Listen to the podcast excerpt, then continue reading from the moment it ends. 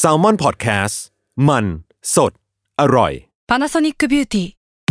มากกว่าเครื่องเป่าผมด้วยนาโนอีเทคโนโลยีล่าสุดที่จะเปลี่ยนทุกประสบการณ์ที่คุณเคยมีนาโนอีมอยส์เจอร์พลัสเพิ่มความชุ่มชื้นให้เส้นผมหลังใช้งานมากขึ้นถึง 18 เท่า พร้อมชะลอการเฟดของสีผมสำหรับคนชอบทำสีผม ดูแลความชุ่มชื้นทั้งเส้นผม หนังศีรษะและผิวคุณ Panasonic NA0J มีเทคโนโลยีนาโนอีที่ care only you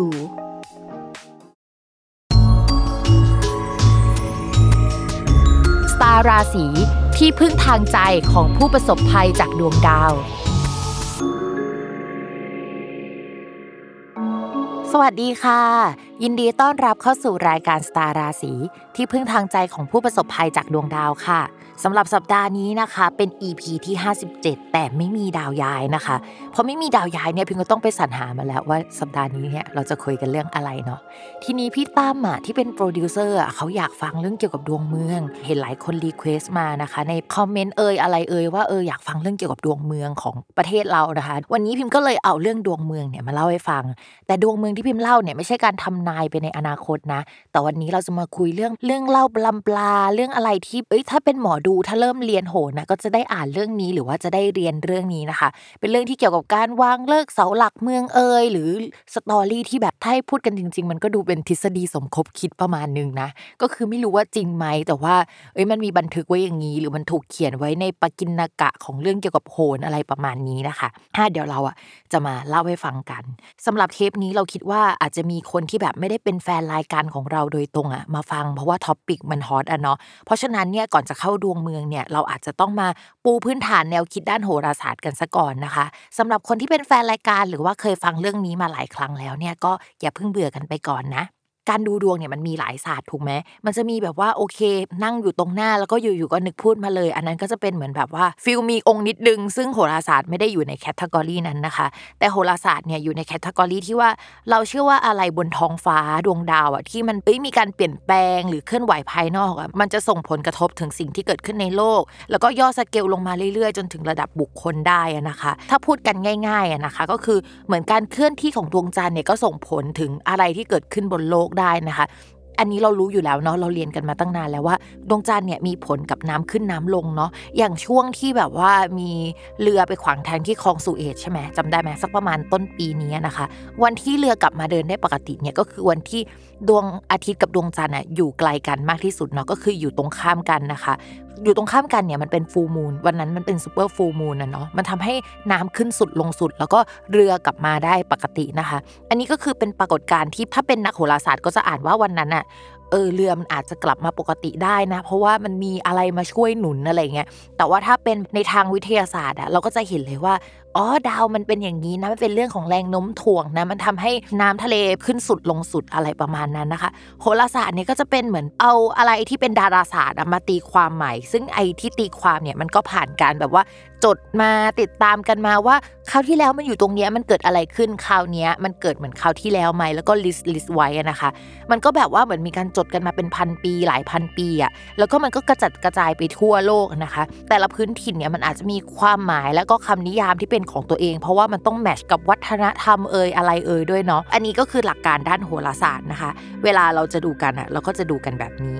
ทีนี้พอพูดว่าสิ่งที่เกิดขึ้นภายนอกเนี่ยส่งผลกระทบถึงภายในอะไรแบบนี้ใช่ไหมคะ แล้วก็มันสามารถคำนวณแล้วก็เหมือนคาดเดาได้ล่วงหน้าว่าเอ้ยมันจะเกิดประมาณนี้ประมาณนั้นนะ มันมีโอกาสที่จะเกิดเรื่องแบบนี้ขึ้นเนี่ย โห มันก็จะลากยาวไปถึงเรื่องแบบหูถ้าสมมติว่ามันถูกกาหนดไว้แล้ว มันสามารถคำนวณได้แล้วเนี่ย แสดงว่าชีวิตเราเนี่ยมันไม่มีฟรีวิวใช่ไหมคะอะไรประมาณนี้เนาะบอกเลยว่าเรื่องนี้เป็นเรื่องที่เถียงกันจนตาย แล้วก็ถ้าให้พูดจริงๆเนี่ยมันน่าหดหูมากว่ามันคำนวณได้ แสดงว่ามันถูกกาหนดไว้แล้วอะไรประมาณนั้น แต่สำหรับพิมพ์เองอะพิมพ์เชื่อว่า เอ้ยมันถูกกำหนดไว้เป็นจุดๆอะคร่าวๆนะคะ แล้วก็เหมือนระหว่างทางเนี่ยเราก็เหมือนต้องเป็นคนทำมันนะคะ แล้วก็เอ้ย ถ้าสมมติว่าเราเปลี่ยนแปลงอะไร detail อะไอ้จุดคร่าวๆเนี่ย concept มันอาจจะคล้ายๆเดิมแต่มันอาจจะมี generate เรื่องราวใหม่ generate บุคคลใหม่อะไรประมาณนี้นะ อันนี้เป็นความเชื่อส่วนตัวนะคะ ไม่ใช่ by the book นะคะ เข้าเรื่องดวงกันดีกว่า เวลาเราดูดวงบุคคลอะ เราอะจะใช้วันเดือนปี เวลาเกิดจังหวัดที่เกิดเนาะ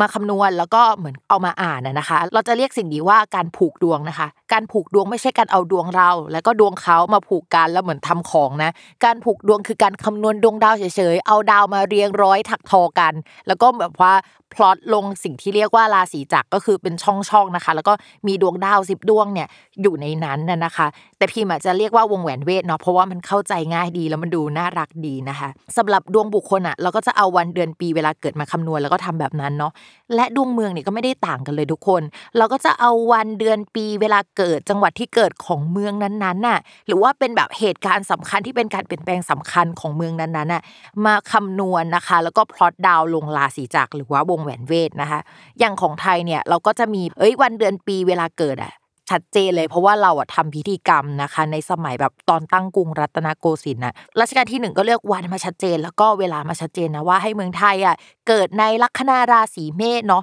ซึ่งลัคนาราศีเมษเนี่ยเป็นลัคนาราศีเดียวกับโลกนะคะ เวลาเกิดอะไรขึ้นในภาพรวมของโลกอะประเทศไทยอะก็จะมีสิ่งนั้นเกิดขึ้นด้วย แต่ว่ามันอาจจะเป็นเหมือนย่อสเกลลงมา เช่นในโลกตอนนี้เนี่ยจะมีประเด็นเกี่ยวกับแบบน้ำหนุนใช่ไหมมีประเด็นที่เกี่ยวกับน้ำท่วมอะไรอย่างเงี้ยประเทศไทยของเราสักจังหวัดหนึ่งอะก็จะมีเรื่องนี้นะคะ ให้แบบว่าต้องมานั่งแก้ไขแก้ปัญหาเนาะเพราะฉะนั้นเนี่ยเวลาอะไรเกิดขึ้นในโลกเนี่ยเราก็อาจจะย่อสเกลลงมา แล้วดูว่าเฮ้ยประเทศไทยเราเกิดอะไรขึ้นหรือเปล่าอะไรอย่างเงี้ยแล้วก็มันมี concept ที่คล้ายๆแบบนี้ไหมนะคะอ่าเมื่อกี้พิมพ์พูดถึงราศีจักรหรือว่าวงแหวนเวทกันเนาะพิมพ์จะต้องอธิบายกันหน่อยนึงเรื่องเกี่ยวกับแบบว่าเฮ้ยวงแหวนเวทราศีจักรมันคืออะไรนะคะ ให้เรานึกถึงแบบพิซซ่าเนาะพิซซ่าแบบเป็น 12 ชิ้น 12 ส่วนเนี่ยโดย 12 ส่วนเนี่ยก็จะเหมือนกับมีราศีตัวเองฟิกไว้อยู่ตรงนั้นนะ เช่น ช่องแรกเนี่ยก็จะเป็นราศีเมษถัดมาก็เป็นพฤกษภอะไรใด ๆ แล้วก็ไล่มาเรื่อยๆนะคะ จนเออราศีสุดท้ายก็คือราศีมีนเนาะที่อยู่ติดกับราศีเมษแต่อยู่ด้านหลังนะคะ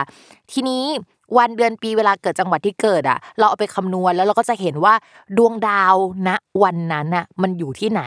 คำว่าอยู่ที่ไหนคือ เรามองจากโลกไปที่ดวงดาวตรงนั้น สมมติว่าพิมพ์มองไปที่ดาวพฤหัส แล้วพิมพ์เห็นว่าแบ็กกราวของดาวพฤหัสอะมันเป็นกลุ่มดาวราศีอะไรอยู่ สมมุติว่าดาวพฤหัสอยู่ตรงนี้นะ แล้วด้านหลังอะเป็นกลุ่มดาวราศีธนู แปลว่าตอนเนี้ยดาวพฤหัสอยู่ที่ราศีธนู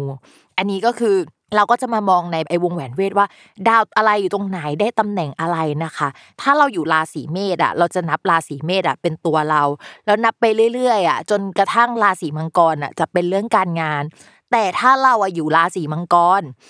เราอะจะนับราศีมังกรอะเป็นตัวเรา แล้วก็นับไปเรื่อยๆสิบช่องอะราศีตุลจะเป็นตำแหน่งการงานของคนราศีมังกรแต่ละราศีอาจจะมีตำแหน่งด้านการงานอะไรที่แตกต่างกันออกไปเนาะ อันนี้เป็นเทคนิคนิดนึงก็คือมันเป็น detail ที่ละเอียด แต่ว่าเล่าให้ฟังว่าเฮ้ยมันมีวิธีการอ่านที่แบบชัดเจนเอ่ยแล้วก็มันมีทฤษฎีมันมีแบบช่องที่กำหนดเอาไว้แล้ว ถ้าสมมติว่าเราเข้าใจกระบวนการ เราเข้าใจว่าดาวดวงนี้แปลว่าอะไร แล้วก็เราสามารถ match เหมือน keyword ได้อะเราก็จะสามารถอ่านได้ ไม่ว่าใครที่ไปเรียนโหราศาสตร์อะโดยที่ไม่ต้องมีใครมาเข้าสิงอะไรเงี้ยก็จะอ่านลักษณะนี้แต่ว่าถ้าเรารู้ keyword เรามี case study เยอะ หรือว่าเราแบบเข้าใจมันลึกซึ้งถ่องแท้ เราก็อาจจะอ่านได้ละเอียดมากกว่าคนอื่น เท่านั้นเองนะอันนี้คือปูพื้นฐานโหราศาสตร์เนาะ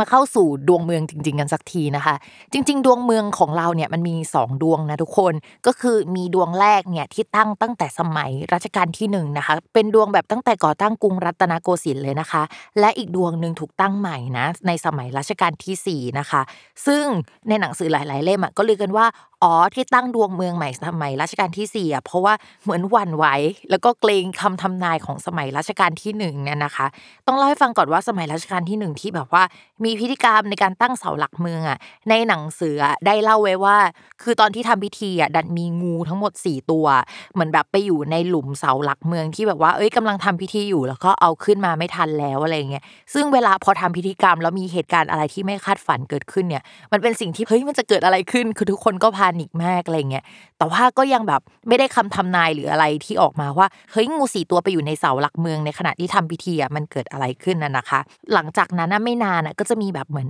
เป็นฟ้าผ่าพระที่นั่งอมรินมหาปราสาทเนาะรัชกาลที่หนึ่งอะก็คือให้โหนแล้วก็แบบทีมงานอะไปเอ้ยทำนายออกมาว่าเฮ้ยถ้ามีฟ้าผ่าเกิดขึ้นเนี่ยมันจะเกิดอะไรกับดวงเมืองของเราหรืออะไรอย่างเงี้ย แล้วก็ได้คำทำนายออกมาว่า จริง ๆ เวลาจะเสียเมืองอะเราต้องเสียเมืองก่อนเสียปราสาทใช่ไหมคะแต่ตอนนี้ก็คือเราอะเสียประสาทไปแล้ว ก็คือมีฟ้าผ่าเกิดขึ้น เพราะฉะนั้นนะเทคนิคมันเหมือนแบบว่าโอ๊ยแก้เคล็ดไปแล้ว ตอนนี้นะ แบบว่าเทวดาอยู่ข้างเราอะไรประมาณนี้นะคะ แล้วมีคำทำนายออกมาว่าหลังจากอีเวนต์นี้ไปอะเดี๋ยวเราอะสามารถอยู่ไปได้เรื่อยๆนะ แล้วก็สามารถถาวรสถาบันพระมหากษัตริย์อะ ไปอีก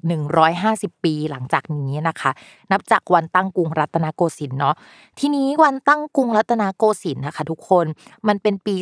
2325 นะคะ ซึ่งถ้านับไป 150 ปี tick tock tick tock เริ่มบวกแล้วเนาะก็มันจะเป็นปี 2475 พอดีนะทุกคน อันนี้ก็คือเป็นคำทำนายของรัชกาลที่หนึ่งที่แบบว่าหนังสือบอกมานะคะ เอาจริง ๆ ถ้ามองย้อนกลับไปเนี่ยเราก็รู้สึกว่าโหแม่นจังเลยเนาะแบบเก่งอะทีมงานเขาเก่งแล้วก็อะไรที่แบบว่า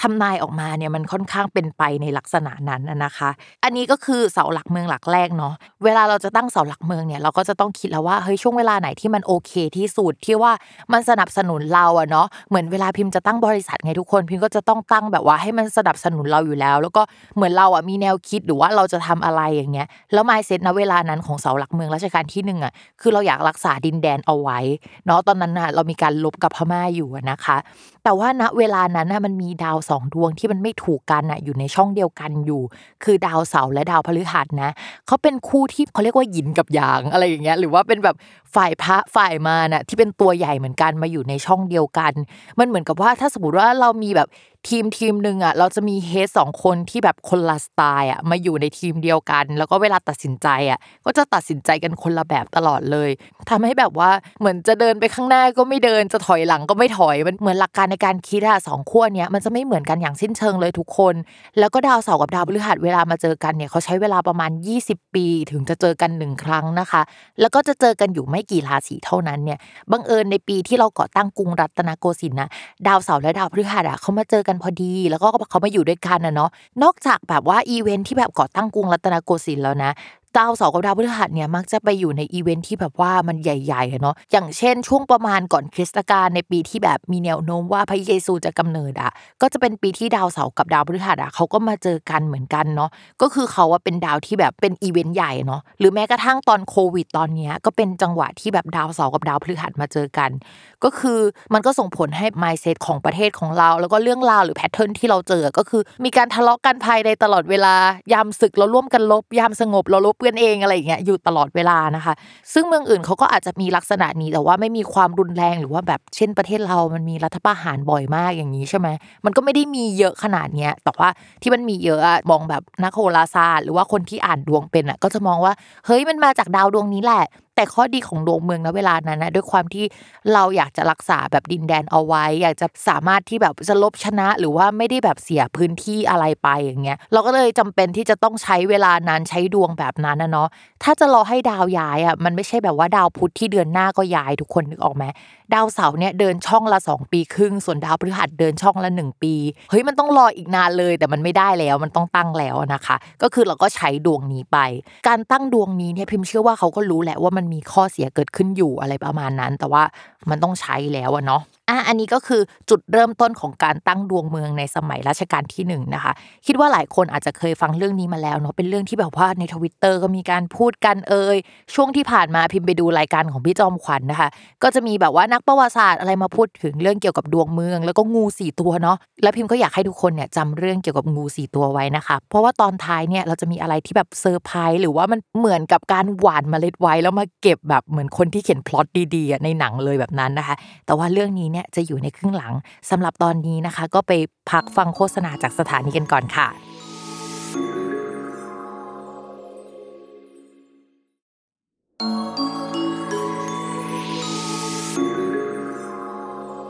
กลับมาต่อกันที่ครึ่งหลังค่ะ เดี๋ยวเรามารีแคปกันหน่อยเนาะ เมื่อครึ่งแรกเนี่ยเราพูดถึงการตั้งเสาหลักเมืองสมัยรัชกาลที่หนึ่งพูดเรื่องงูสี่ตัวเนาะ การถาวรสถาบันพระมหากษัตริย์นะคะไป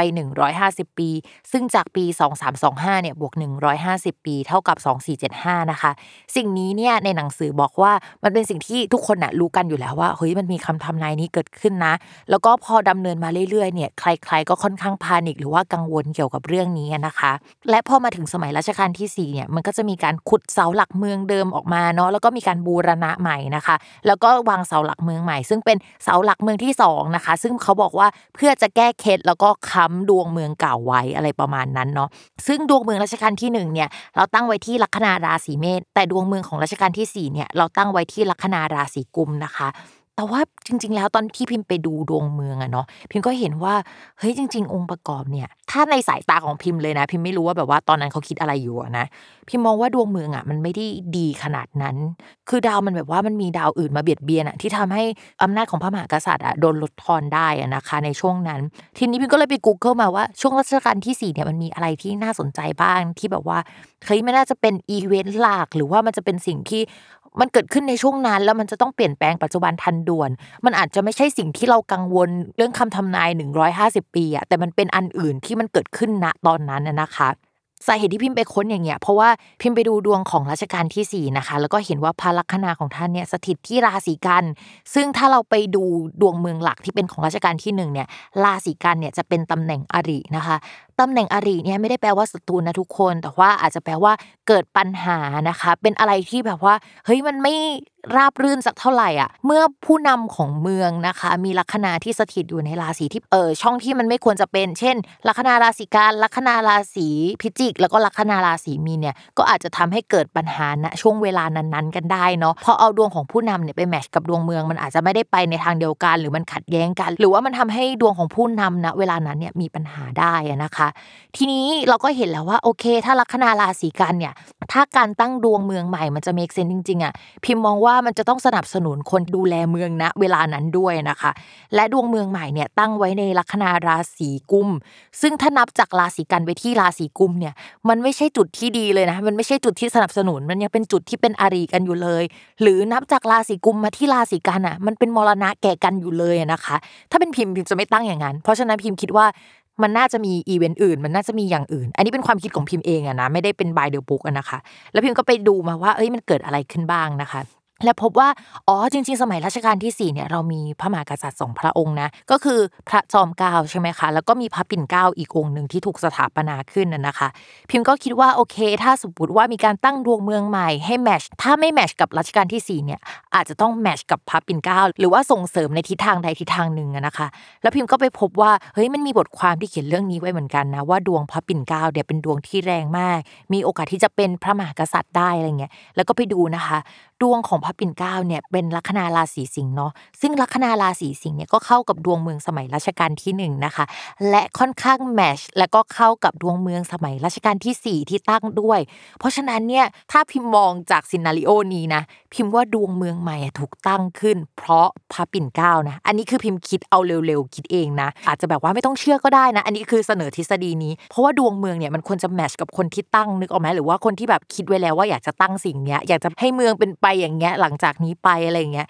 เพราะฉะนั้นเนี่ยพิมพ์ว่าอันเนี้ย make sense กว่าสำหรับพิมพ์นะ แต่ว่าถ้าสมมติว่าเรื่องนี้เนี่ยมัน make sense จริง หรือว่ามันมีความเป็นไปได้จริงอะเรื่องไทม์ไลน์ในการตั้งดวงเมืองใหม่อะกับดวงของพระปิ่นเกล้าอะจะต้องไล่เลี่ยกันหรือว่ามีความสัมพันธ์กัน และพิมก็ไปพบว่า เฮ้ย ช่วงเวลาที่มีการสถาปนาพระปิ่นเกล้าเกิดขึ้นเนี่ยก็จะเป็นปี 2394 นะคะ แล้วก็ดวงเมืองใหม่เนี่ยถูกตั้งในปี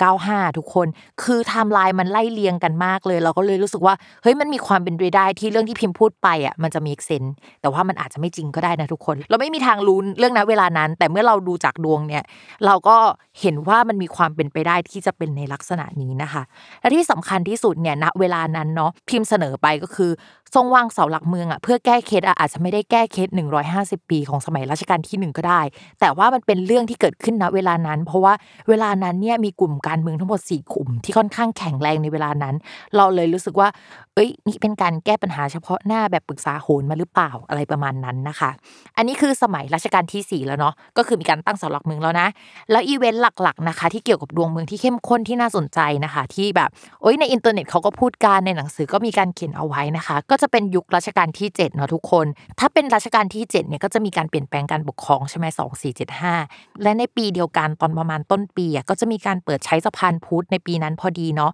เออซึ่งจริง ๆ ในตำราก็มีเขียนไว้ว่าการสร้างสะพานพุทธขึ้นมาเนี่ยเป็นการสร้างเพื่อแก้เคสเชื่อมระหว่างเมืองเก่ากับเมืองใหม่นะคะ ก็คือตรงเกาะรัตนโกสินทร์เนาะแล้วก็กรุงธนบุรีนะคะ เพราะว่ามีความเชื่อว่าเอ้ยมันจะแก้เคสเรื่องพระเจ้าตากอะไรประมาณนั้นนะคะ ซึ่งทฤษฎีเนี้ยในหนังสือโหราศาสตร์ที่เป็นแบบว่าวิชาประวัติศาสตร์โหราศาสตร์เอ่ยปกิณกะเกี่ยวกับโหนเอ่ยเนี่ยก็จะมีการเขียนไว้บ้าง แต่ว่าบางคนเนี่ยก็บอกว่าเฮ้ยเรื่องนี้มันเป็นเรื่องเล่าที่แต่งเติมเสริมบิดเบือนประวัติศาสตร์ทีหลังนะคะ ก็เอ้ยไป Google เนี่ยก็จะเจอคนที่เขียน 2 ประเด็นนี้แหละฝั่งที่สนับสนุนกับฝั่งที่ไม่สนับสนุนเนาะทีนี้เนี่ยที่พิมพ์มองว่าสมัยรัชกาลที่ 7 ช่วงที่น่าสนใจเนี่ยมันคือช่วงประมาณ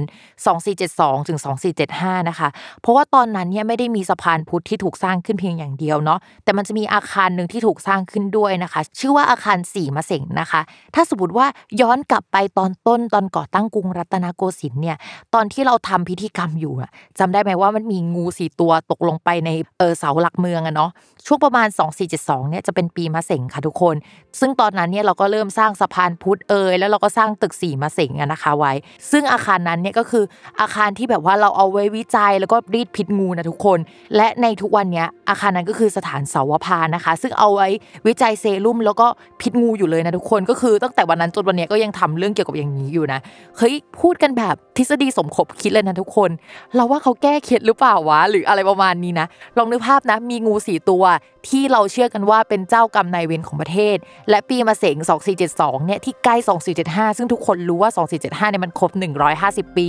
สร้างอาคารหนึ่งมา ตั้งชื่อว่าตึกสี่มะเส็งด้วย เอางูมาวิจัยแล้วก็รีดพิษงูอะทุกคน ทุกคนเข้าใจป่ะมันมีอะไรที่มันเป็นเชิงสัญลักษณ์เยอะมาก แล้วก็ ถ้าเราไม่คิดมันก็ไม่ได้นึกออกไหมแต่ว่าเราจะไม่คิดก็ได้นะเราจะไม่เชื่อก็ได้นะคะ มันอาจจะเป็นแบบอุ๊ยตายแล้ววางพล็อตเก่งจังเลยแบบนี้ก็ได้นะ ก็คือคิดเองเออเองแล้วก็เออจับแพะชนแกะก็ได้นะคะ แล้วเอาจริงๆนะไอเรื่องเกี่ยวกับการรีดพิษงู หรือว่าเรื่องงูสี่ตัวเนี่ยมันไม่ได้มีแค่เออสถานสาวพายอย่างเดียวนะ ในฝั่งประชาธิปไตยเนี่ยอนุสาวรีย์ประชาธิปไตยของเราทุกคน ถ้าไปดูจริง ๆ ตรงที่ปีกสี่ปีกอะมันจะมีงูทั้งหมด 4 ตัวอยู่นะคะ แบบว่าเป็นงูที่แบบ เหมือนออกมาจากปีกทั้งหมดอะพิมพ์ไปดูปีที่มีการก่อสร้างเอ่ยอะไรเอ่ยเนี่ยมันไม่ได้ตรงกับปีมะเสงเลยนะ พิมพ์ไป Google ความหมายมาเนี่ยเขาก็บอกว่าเฮ้ยมันมีการพ่นน้ำอะไรออกมา ซึ่งสำหรับพิมพ์ถ้ามองในแว่นตาของโหราศาสตร์ หรือว่าเอ้ยอะไรอย่างเงี้ยพิมก็รู้สึกว่าเฮ้ยมันไม่ได้ make sense ขนาดนั้น ถ้ามองว่ามันเป็นเรื่องงูสี่ตัว